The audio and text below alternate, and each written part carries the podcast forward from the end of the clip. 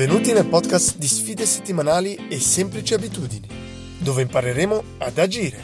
Questo è l'obiettivo della nostra chiacchierata, una sfida a testa per iniziare oggi ad imparare, sperimentare o addirittura instaurare nuove abitudini che spaziano dall'alimentazione all'esercizio fisico o allo studio. Siamo Stefano e Sebastiano, due cugini che vogliono semplicemente migliorare e perché no, aiutare a migliorare. Benvenuto Prova, e prova. buon ascolto. Uno, due, tre, prova. Dai, parti, inizia a parlare alla Montemagno. la, la Montepane. Vabbè, possiamo parlare seriamente? Siamo qui Vai. per un altro motivo, per fare una cosa seria, triste, gioiosa. Allora, buongiorno Sedi. Buongiorno. Allora, com'è andata questa settimana?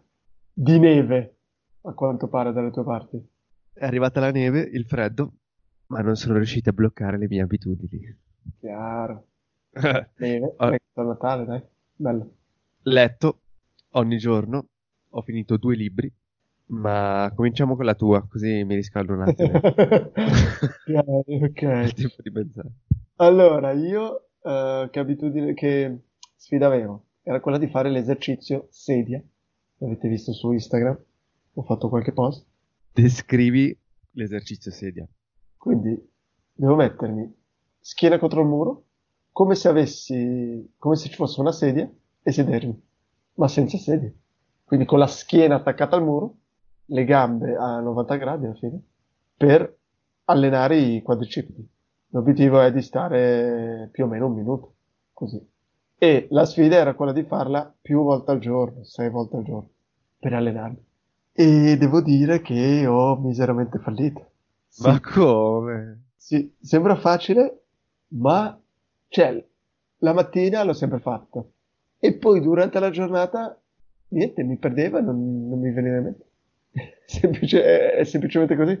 Cioè, non avevo sei volte, tra virgolette, tante volte. E il mio sbaglio è stato non mettermi in testa e non organizzarmi mettendo degli orari fissi o legandola a qualcosa come, non so, dopo, dopo di essere andato in bagno, o dopo che mi lavo le mani. Invece no, ho semplicemente, sono semplicemente detto, ok, sei volte la durante il giorno lo segnavo sul mio taccuino, i primi giorni andava, e gli ultimi niente. Facevo l'esercizio, ho fatto l'esercizio due o tre volte.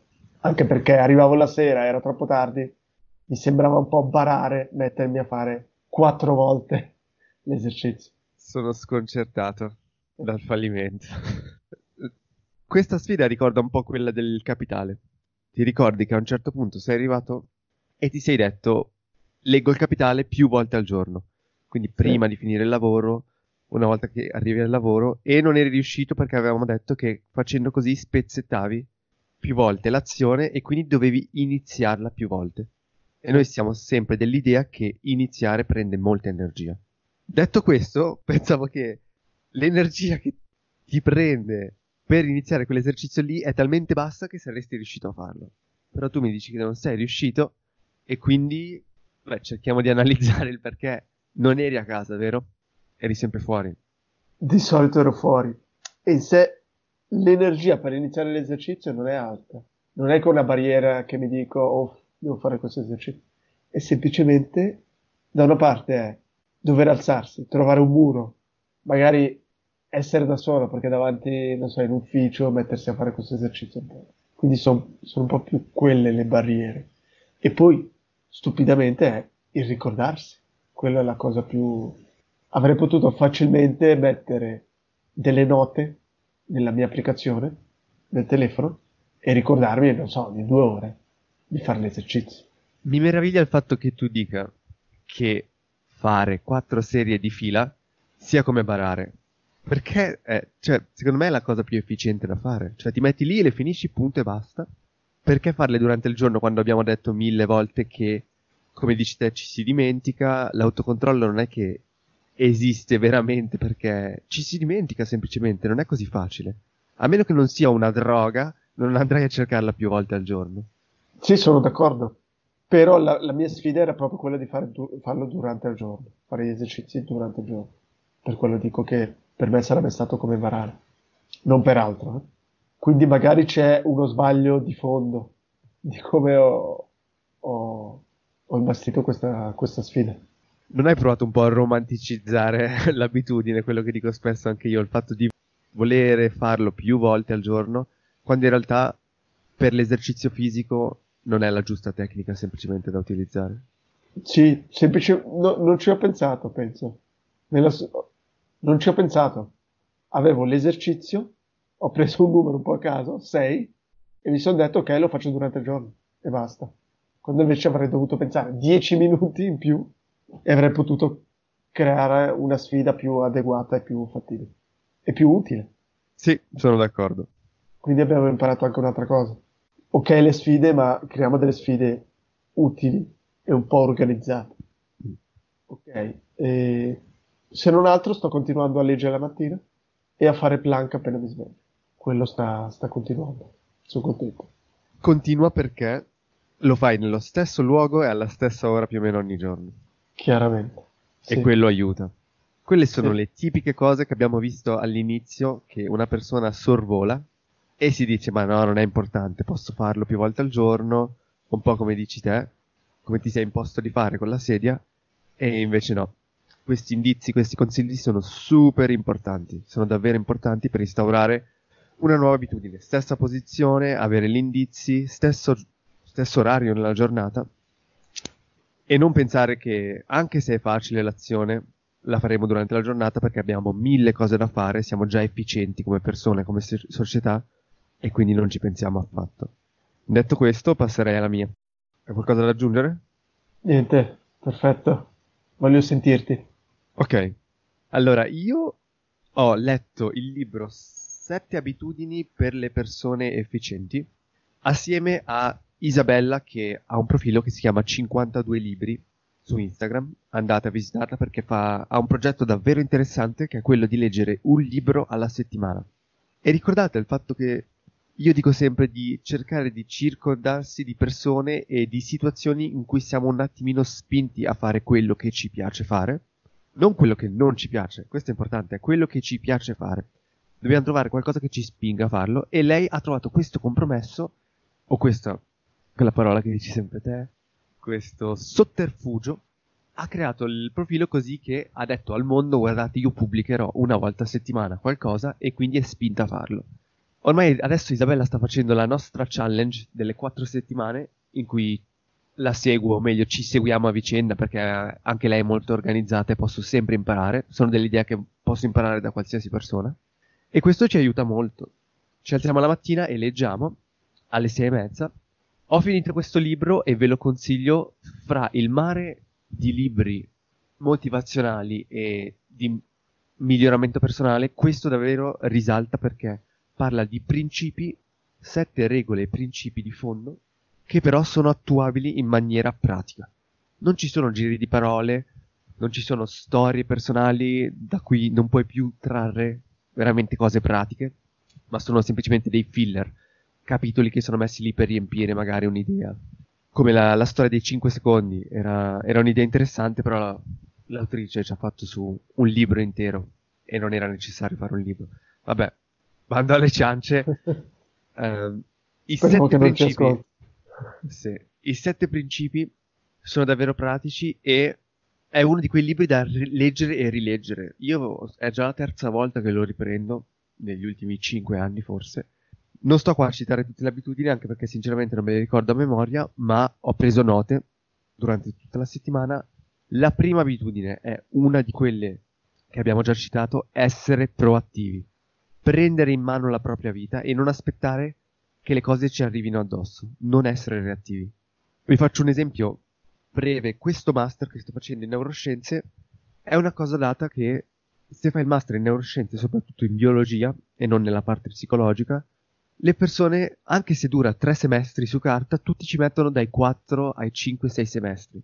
Ora, io una volta che sono arrivato, sono stato chiaro e proattivo, ho parlato con il mio professore e gli ho detto Guarda, io mi impegnerò, non è un problema per me stare anche sette giorni alla settimana in laboratorio, però lo voglio finire in tre semestri.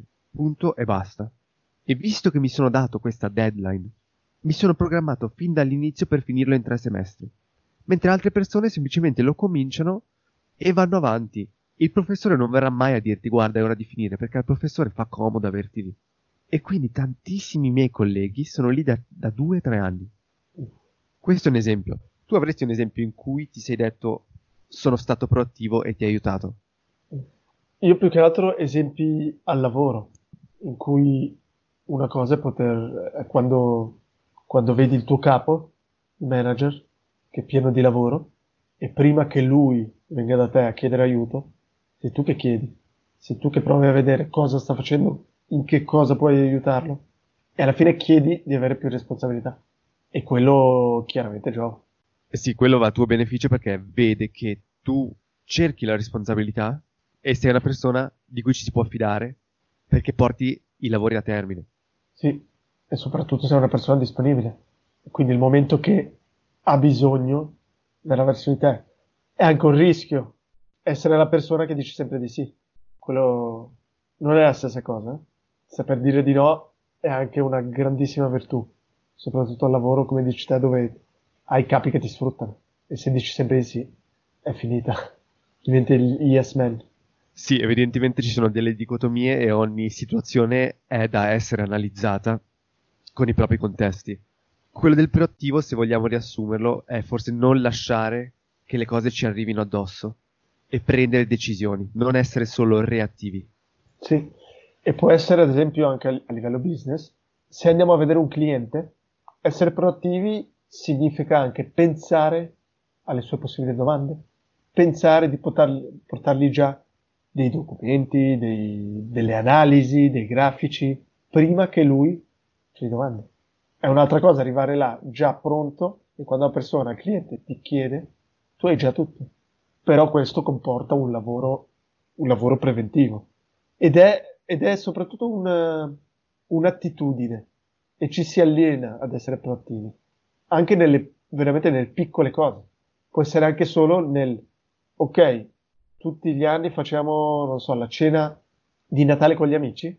Perché non puoi essere tu la persona che crei il gruppo in WhatsApp o sei tu che proponi andiamo in questo ristorante, proponi tu una data pi- piuttosto che essere la persona che dice no, per me è uguale dove andiamo, quando. No, no, tu proponi, organizzi e provi a fare un po', beh, in questo caso un po' cercare di fare un po' il leader. Pic- queste sono piccole cose, non penso che sia una, siano cose così difficili, però ci si allena. Stavo pensando esattamente la stessa cosa e ora mi è venuto un flash in cui mi ricordo che una persona anziana, che tra l'altro io reputo il mio mentore, una volta mi ha detto quasi arrabbiato e io mi sono offeso in quel momento, mi ha chiesto cosa volessi, devo prendere una decisione, non so se era il pranzo o qualcosa di semplice, dovevo decidere insomma entro due cose e io gli ho risposto per me è uguale. Lui ha insistito e gli ha detto ah, per me è uguale, fai un po' come vuoi, mi va bene tutto. E lui in quel momento mi ha detto, devi sempre prendere una decisione e non lasciare che gli altri la prendano per te. Anche se non sai cosa vuoi, scegli qualcosa. Perché facendo così tu dai l'impressione all'altro che tu sai quello che vuoi. E l'altro ti tratterà in una maniera diversa. Perché se fai sempre quello che vogliono gli altri, gli altri ti vedranno come quello che semplicemente segue un po' la pecora. E da quel momento c'è stato proprio il click all'inizio non capivo, mi sembrava quasi arrabbiato, mi dico ma che senso ha? Non... Scegli te, nel senso ancora meglio per te. E poi dopo negli anni ho sempre capito di più, aveva proprio ragione. E da quel momento lì o provo a prendere la decisione prima, ma non risponderò mai per me è uguale. Prendo sempre una decisione. Sì, interessante. Anche se a volte è proprio così. Questo non vuol dire che se, per esempio, diciamo, ok, io voglio mangiare la pizza, tutti gli altri dicono no, vogliamo mangiare pesce, si può cambiare idea. Però è meglio che dire, come dici te, no, per me è uguale. Soprattutto per cambiare un po' la nostra attitudine nella testa di sempre decidere, sempre essere proattivi e fare. Alla fine arriviamo sempre alla stessa cosa, fare e non lasciarci cadere le cose sopra di noi. Bene, direi che abbiamo chiuso con una piccola lezioncina sull'essere proattivi. allora, per la tua sfida in questo caso tu avevi comunque un compromesso con un'altra persona, quindi era un po' più facile riuscire.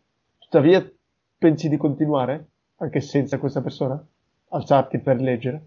In realtà io leggevo già per la mia, per la mia routine mattutina, non così tanto, ho esagerato e mi andava benissimo. Leggere a me piace, piace moltissimo, mi aiuta per esprimermi, mi aiuta per allargare i miei orizzonti, perché se sto solo in laboratorio e penso alla scienza non, non mi piace, non mi piace, voglio essere informato un po' su di tutto, ma non con le news su Facebook. Leggere proprio è come se desse benzina al mio cervello. Ok, e vuoi continuare a leggere così tanto o ritorni alla tua routine? No, così tanto sarebbe un po' esagerato, soprattutto adesso che sono sotto la tesi. Leggere anche solo 10 pagine al giorno mi soddisfa. È come se posso mettere un visto accanto all'abitudine. Ok, l'ho Sì. fatto, perché è proprio un'abitudine per la vita questa. Sì, e sempre la mattina comunque. Sì, la mattina. Ma io sono una persona mattutina, a me piace molto di più fare le cose la mattina, piuttosto che la sera. Per me andrebbe benissimo andare anche a letto alle 9 di sera e svegliarmi alle 5. Non lo faccio, eh, perché, perché non lo faccio, però vado a letto più o meno alle 10, mi alzo alle 6 e mezza adesso, 7 massimo. Ok, quindi dormi, dormi abbastanza. Bene, penso che abbiamo detto tutto. Grazie Isabella di 52 libri. Se anche se gli ascoltatori stanno pensando, ah, io non riesco a trovare nessuno, guardate, noi abbiamo fatto il profilo sfide settimanali qualche mese fa e abbiamo già trovato un bel po' di persone motivate. Un bel po' di persone motivate con cui condividiamo già storie, discussioni e, e ci piace. Quindi Sì. è possibilissimo, è possibilissimo trovare la propria tribù, come dico sempre, sui social. E ricordate che alla fine, e qua sono io che dico e ridico sempre la stessa cosa, quello che conta è fare. Non le citazioni, non dire che farai ai progetti, fate. Anche se poco, avrete sempre il tempo di migliorare. E appunto, se volete anche voi essere coinvolti e provare un po' l'ebbrezza di queste sfide, eh, contattateci, scriveteci su, su Instagram o direttamente sul sito web per fare queste quattro settimane di challenge dove noi cercheremo di accompagnarvi e di fare le sfide con voi per spingervi a provare a voi stessi che si può fare. Bravo, esatto. Ecco, io non voglio mai pubblicizzarmi come quello che fa e offre questo servizio, però questo servizio sta davvero funzionando.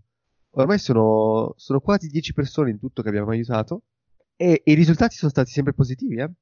Le sfide non devono essere le nostre, quindi la persona arriva da noi e ci dice guarda, io vorrei dimagrire, io vorrei fare più sport, vorrei andare meglio a scuola. E noi semplicemente facciamo il programma insieme e seguiamo la persona. E fino adesso abbiamo avuto praticamente solo risultati positivi. Richiede energia da parte nostra, però, come abbiamo detto, lo facciamo e ci offriamo per questa cosa qui.